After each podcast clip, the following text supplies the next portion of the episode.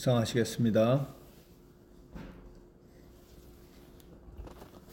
비판을 받지 아니하려거든 비판하지 말라. 너희의 비판하는 그 비판으로 너희가 비판을 받을 것이요 너희의 헤아리는 그 헤아림으로 너희가 헤아림을 받을 것이라. 주님, 오늘 아름다운 주일날 이렇게 우리가 모여서 인터넷으로 예배 볼 수 있게 하여 주심을 감사드립니다. 우리 가운데 성령이 임하셔서 사랑으로 사람을 쳐다보고 비판으로 보지 않는 시간이 되게 하여 주시옵소서. 찬송가 6장입니다.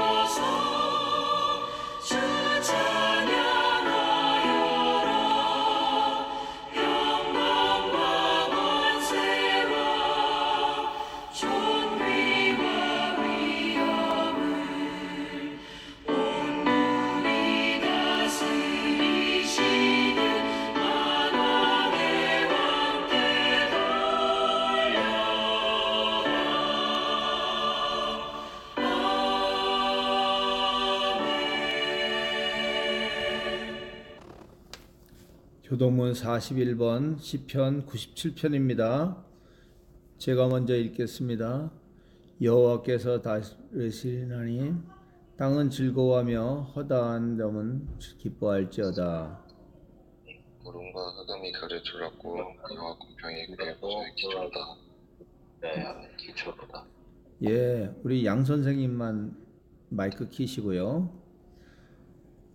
불이 그의 앞에서 나와 사방의 대적들을 불사르시는도다. 그의 번개가 세계를 비추니 땅이 보고 떨었도다. 산들이 여호와의 앞 곧 온 땅의 주 앞에서 밀랍같이 녹았도다. 하늘이 그의 의를 선포하니 모든 백성이 그의 영광을 보았도다. 조악한 신상을 섬기며 허무한 것으로 자랑하는 자는 그 수치를 당할 것이라 너희 여호와께 경보해야 할지어다. 여호와여 시은이 주의 심판을 듣고 기뻐하여 유다의 딸들이 즐거워하였나이다. 여호와여 주는 온 땅에 지존하시고 모든 신들 위에 계시느이다. 여호와를 사랑하는 너희의 너희와 악을 미워하라. 그가 그의 성도의 영혼을 보존하사 악인의 손에서 건지시느니라. 의인을 위하여 빛을 뿌리고 마음이 정직한 자를 위하여 기쁨을 뿌리시는도다. 너희니여 너희는 여호와로 말미암아 기뻐하며 그의 거룩한 이름을 감사지어다. 감사할지어다. 아멘. 찬송가 424장입니다.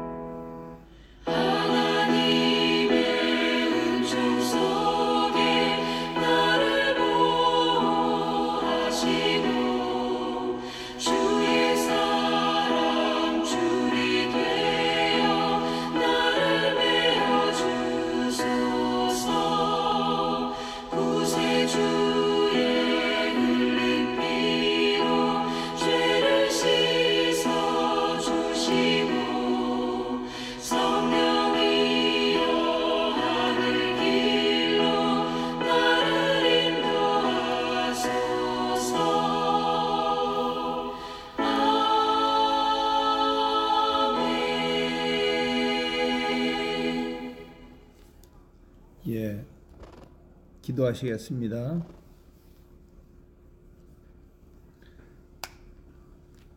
하나님 아버지 오늘은 다니엘서 5장을 배우고자 합니다. 주님께서 우리의 인생이 어떻게 하나님 앞에 비춰지고 그 결과가 어떻게 나오는지를 가르쳐 주시는 귀한 시간이 되게 하여 주시옵소서. 주님 이름으로 기도하였습니다. 아멘. 혹시 잘 안 들리시면 말씀해 주십시오. 성경 읽겠습니다. 다니엘 5장 1절부터 5절 그리고 26절부터 30절까지입니다.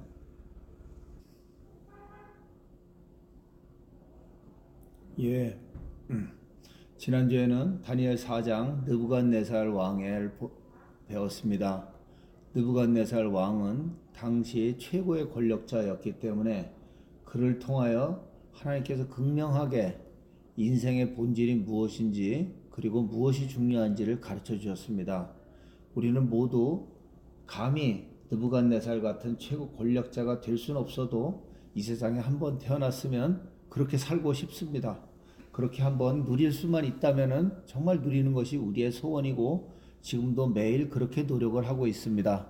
그런데 느부갓네살은 그 모든 것을 취했을 때 교만하였고 그때 하나님께서 7년을 짐승처럼 살게 내리셨습니다. 7년을 산다는 것이 무엇입니까? 하나님께서 가득 채우시는 그 만수였습니다. 그때 그가 회개하고 하늘에 계신 왕을 경배하고 하늘에 계신 왕께 감사하였습니다.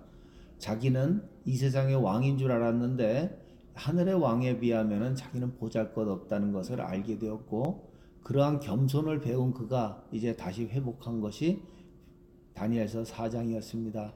우리는 거기서 짐승의 길, 다시 말하면은 매일매일 잘 먹고 잘 살고 그 다음에는 자기의 기쁨을 위해서 온갖 욕망을 취하고 이러한 짐승의 길이 인생의 하나님 앞에서는 아무런 의미가 없다는 것을 가르쳐 준 것입니다. 오늘 벨사살 왕은 어, 역사적으로는 느부갓네살의 손자입니다. 그러니까 벨, 느부갓네살 왕이 자기 아들을에게 왕권을 물려주고 그 왕 그 아들이 가만 보니까 다니엘 벨드사살이 너무너무 이 나라를 지키는데 훌륭한 분이었습니다. 그래서 자기 아들을 거기에 본따서 벨사살이라고 이름을 지은 것으로 제가 볼 때는 보입니다. 그 말뜻은 신이여 벨은 이제 신인데 벨이라는 신인데 신이여 왕을 보호하소서 하는 뜻입니다. 다시 말하면 자기 다음 왕권이 계속되기를 바라는 마음이었죠.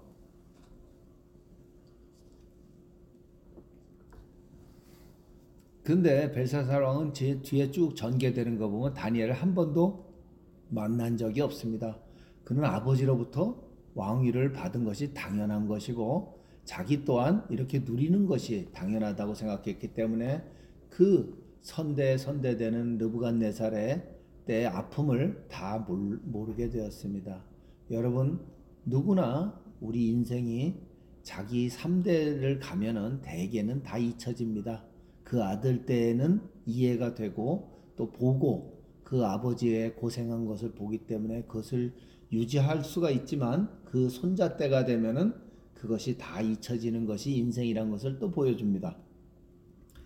1절에는 천명의 귀족들을 모아놓고 자기가 그들을 위해서 아, 잔치를 베풀고 그들 앞에서 벨사살 왕이 술을 마십니다. 천명의 귀족 정도면 무엇입니까? 자기 권력을 완전히 공고히 할 수 있는 전체 나라를 관리할 수 있는 권력층을 다 모은 겁니다. 그리고 어, 여호와의 전에서 뺏어온 그 예루살렘의 성전에서 뺏어온 그 금, 은 그릇들을 다 가져오게 해서 술을 취해서 그 거기다가 왕후와 후궁들과 마십니다. 그러면서 무슨 짓을 하느냐?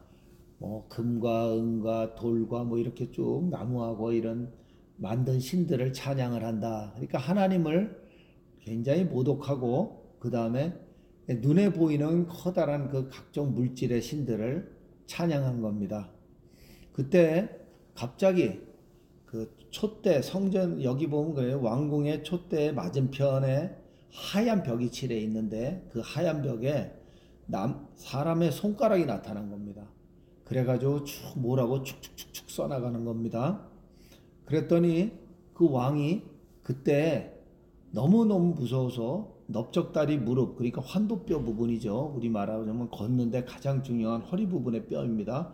이 마디가 높고 그 다음에 그 무릎이 덜덜덜덜 떨었습니다. 그래가지고 모든 술객과 점장이와 술사와 박사들을 다 모아놓고 전에 느부갓네살이 그랬던 것처럼 이제 두 가지를 요구합니다. 하나는 뭐냐면 이, 이 글이 무엇인지를 가르쳐라. 이 글이 무슨 무슨 글이고 무슨 말을 지금 썼는지를 가르쳐라. 그 다음에 두 번째로 이 말에 해석을 해라. 이렇게 얘기를 합니다. 모든 술객들이 뭐 그때나 지금이나 마찬가지입니다. 먹고 아는 거나 떠들 줄 알았지. 하나님의 지혜, 그 시대에 그의 그들에게 나타나는 하나님의 뜻을 알기에는 그들은 역부족이었습니다. 그때 왕후가 나타나서 왕이여 걱정하지 마십시오.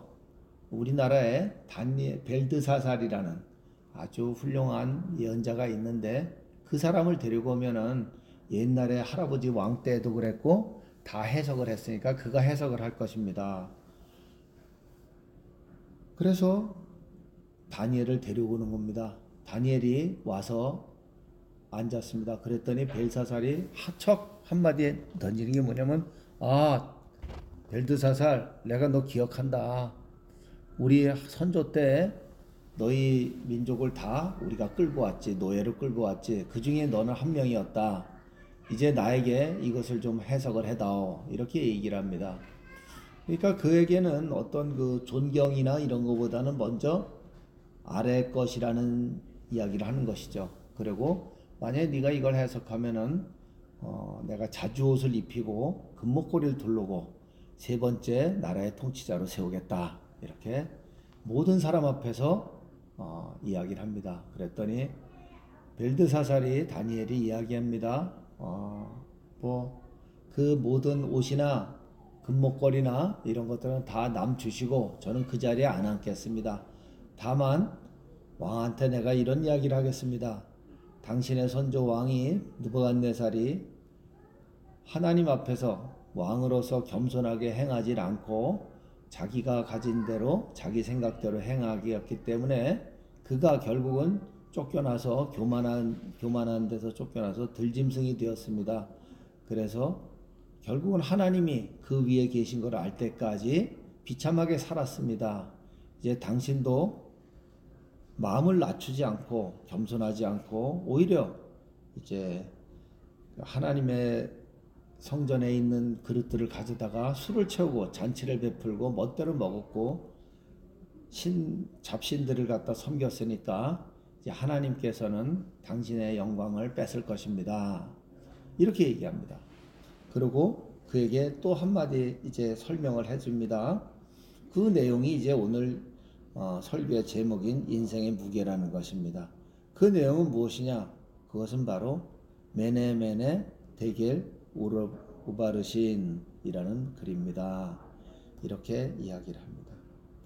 벨사살은 자기의 권력을 단단히 하는 것이 자기 귀족들을 잘 데리고 먹고 놀면 되는 줄 알았습니다. 우리도 어, 회사를 하게 되면은 또는 나라를 가- 유지하게 되면 가장을 가장으로서 가족을 끌게 되면은 그 자기 멤버 되는 가족이면 가족들한테 잘 먹이고 뭐 잘해주면은 자기가 계속 가정이 편안할 줄 압니다. 나라가 그 높은 엘리트들한테 잘 보이고 그들이 자기를 지원하면은 잘 될 줄 압니다. 그렇지 않습니다. 오늘 벨사살은 그렇지 않다는 것을 가르쳐 줍니다. 우리가 하나님 앞에서 그 영광과 위엄을 익히 이해하고 그의 뜻대로 살려고 순종할 때 그 나라가 서는 것이고 그 가정이 서는 것이고 그 회사가 서는 것이지 우리가 그들 눈에 보이는 것을 찬양하고 다시 말하면 눈에 보는 돈에 무슨 경영 목표를 갖는다든지 뭐, 뭐 자기가 어떤 외교 작전을 어떻게 핀다든지 국방력을 어떻게 키운다든지 뭐 눈에 보이는 것들을 찬양하고 그것이 다인 줄 알고 살면은 그때는 하나님의 워닝이 시작이 되는데 이 하얀 흰 벽에 회칠한데 쭉쭉쭉쭉 난 글자를 이해할 수가 없는 겁니다. 여러분, 오늘 하나님은 오늘도 회칠한 하얀 벽에다가 글을 쓰고 계십니다.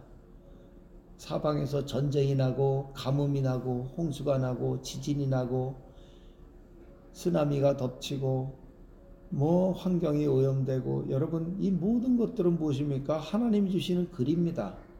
그 글을 읽지를 못합니다. 이것이 말세라는 것을 읽지도 못하고 왜 그런 건지 해석도 못합니다. 글을 읽지도 못하고 해석을 못하니 대책이 없습니다. 그러니 우리 인류가 끝입니다.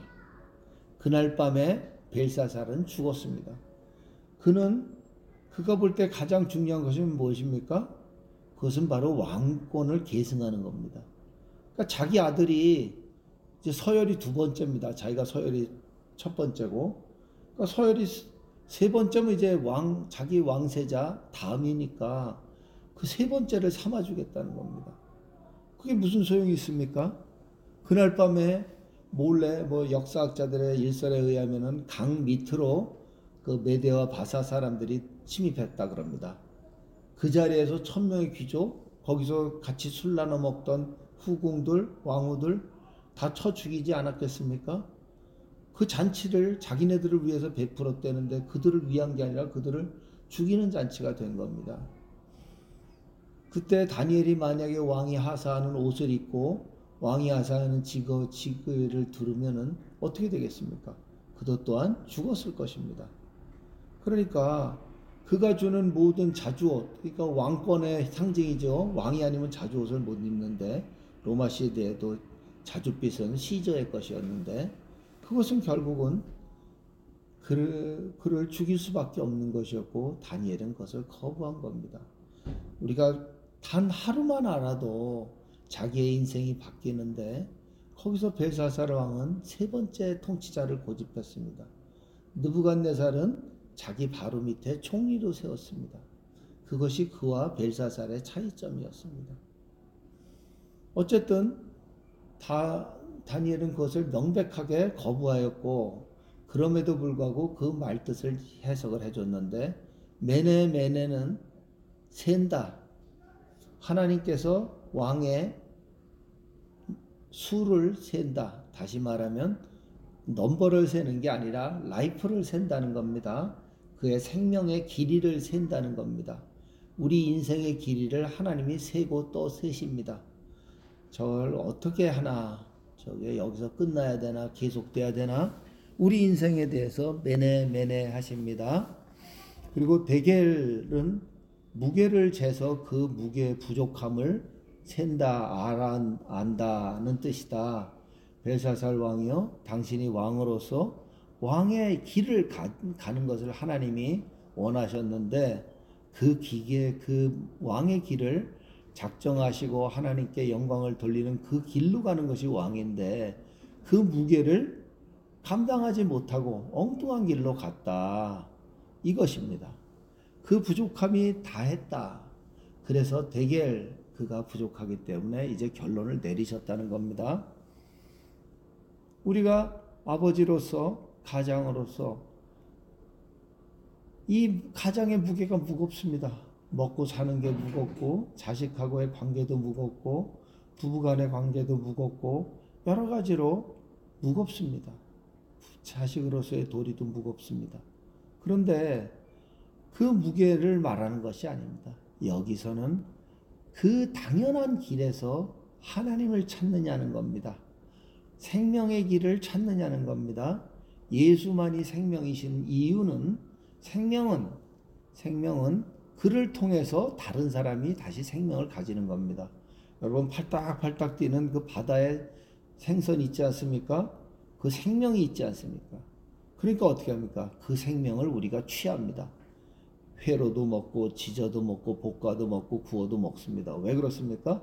생명을 먹음으로써 그의 생명이 그 생선의 생명이 나 나의 생명을 보조시키는 겁니다.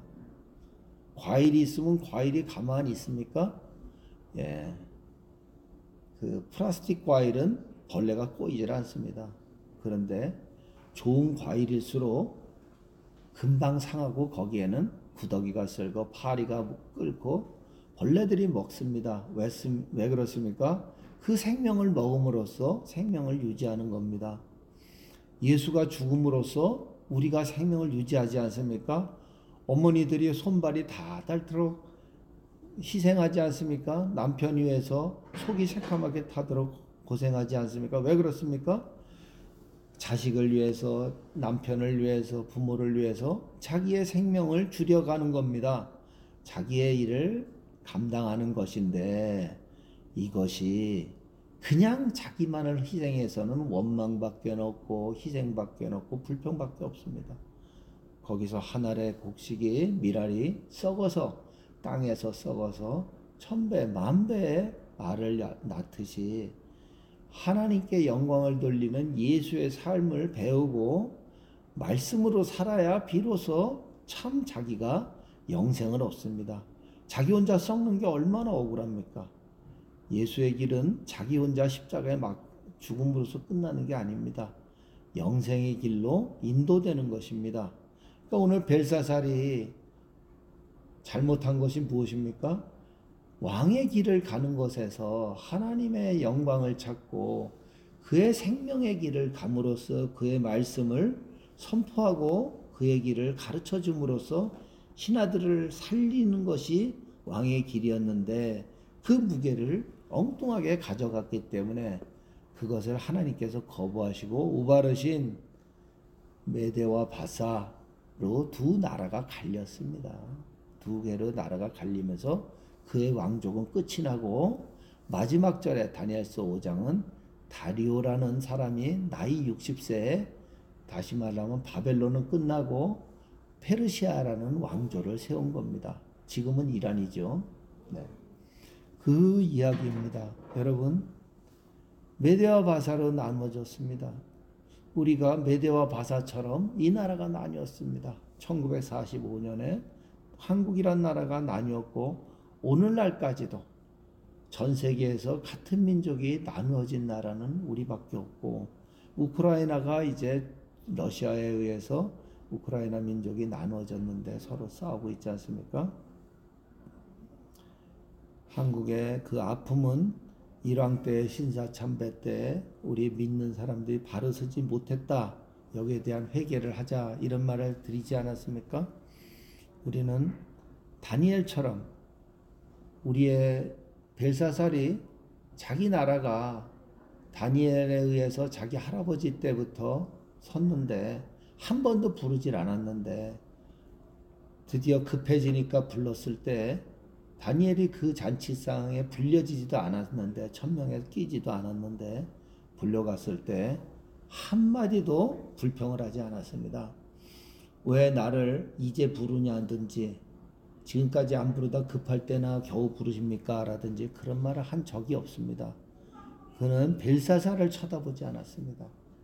그는 하나님의 흐름 속에서 하나님이 하시는 일만 기도 속에 보았기 때문에 우리가 볼 때 다니엘의 무슨 뛰어난 그것이 아니라 하나님의 영을 받아서 같이 움직였기 때문에 그 자를 보는 즉시 메네메네를 보는 즉시 그 글을 해석할 수가 있었던 겁니다. 그리고 그는 다음번 다음번의 세대를 준비하는 것입니다. 그러한 모든 몸가짐을 가졌기 때문에 다리오는 그를 그 즉시 자기 때에 다음번 왕인 다리오는 그 즉시 그를 총리로 세운 겁니다. 어떻게 왕조가 바뀌고 구테타가 됐는데 저번에 섬겼던 신하를 다시 총리로 세울 수가 있겠습니까? 그는 그것에 대해서 하나님만 초점을 맞췄기 때문에 그랬던 것입니다. 교만한 자는 죽습니다. 겸손한 자는 삽니다. 하나님을 바라보는 자가 겸손한 자입니다. 기도합시다. 주님, 오늘 다니엘서 5장을 통하여 놀라운 이 시대의 하나님의 사인들을 볼 수 있는 다니엘과 같은 지도자를 세워 주시옵소서. 예수님 이름으로 기도하였습니다. 아멘.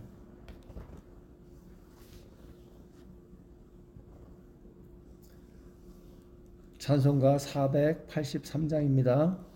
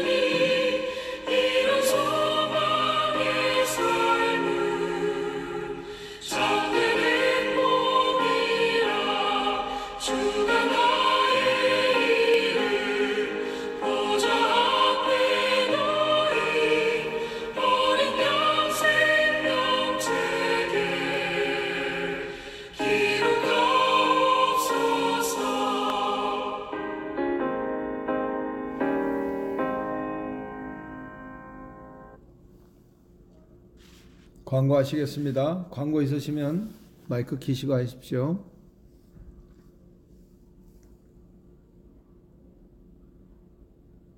예, 없으시면 다 같이 기도하겠습니다.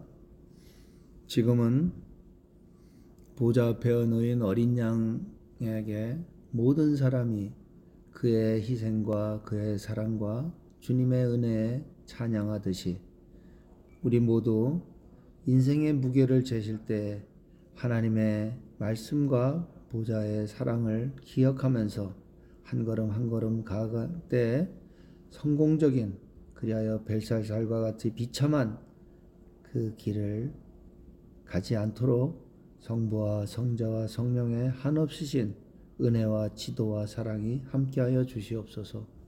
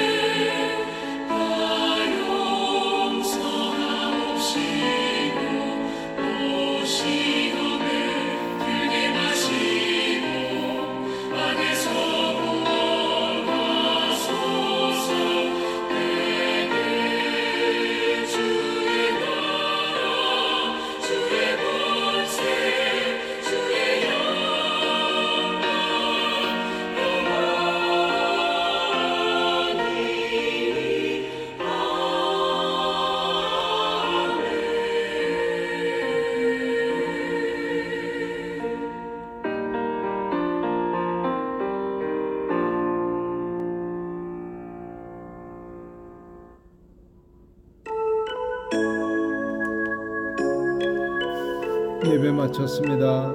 감사합니다. 다음 주에 뵙겠습니다.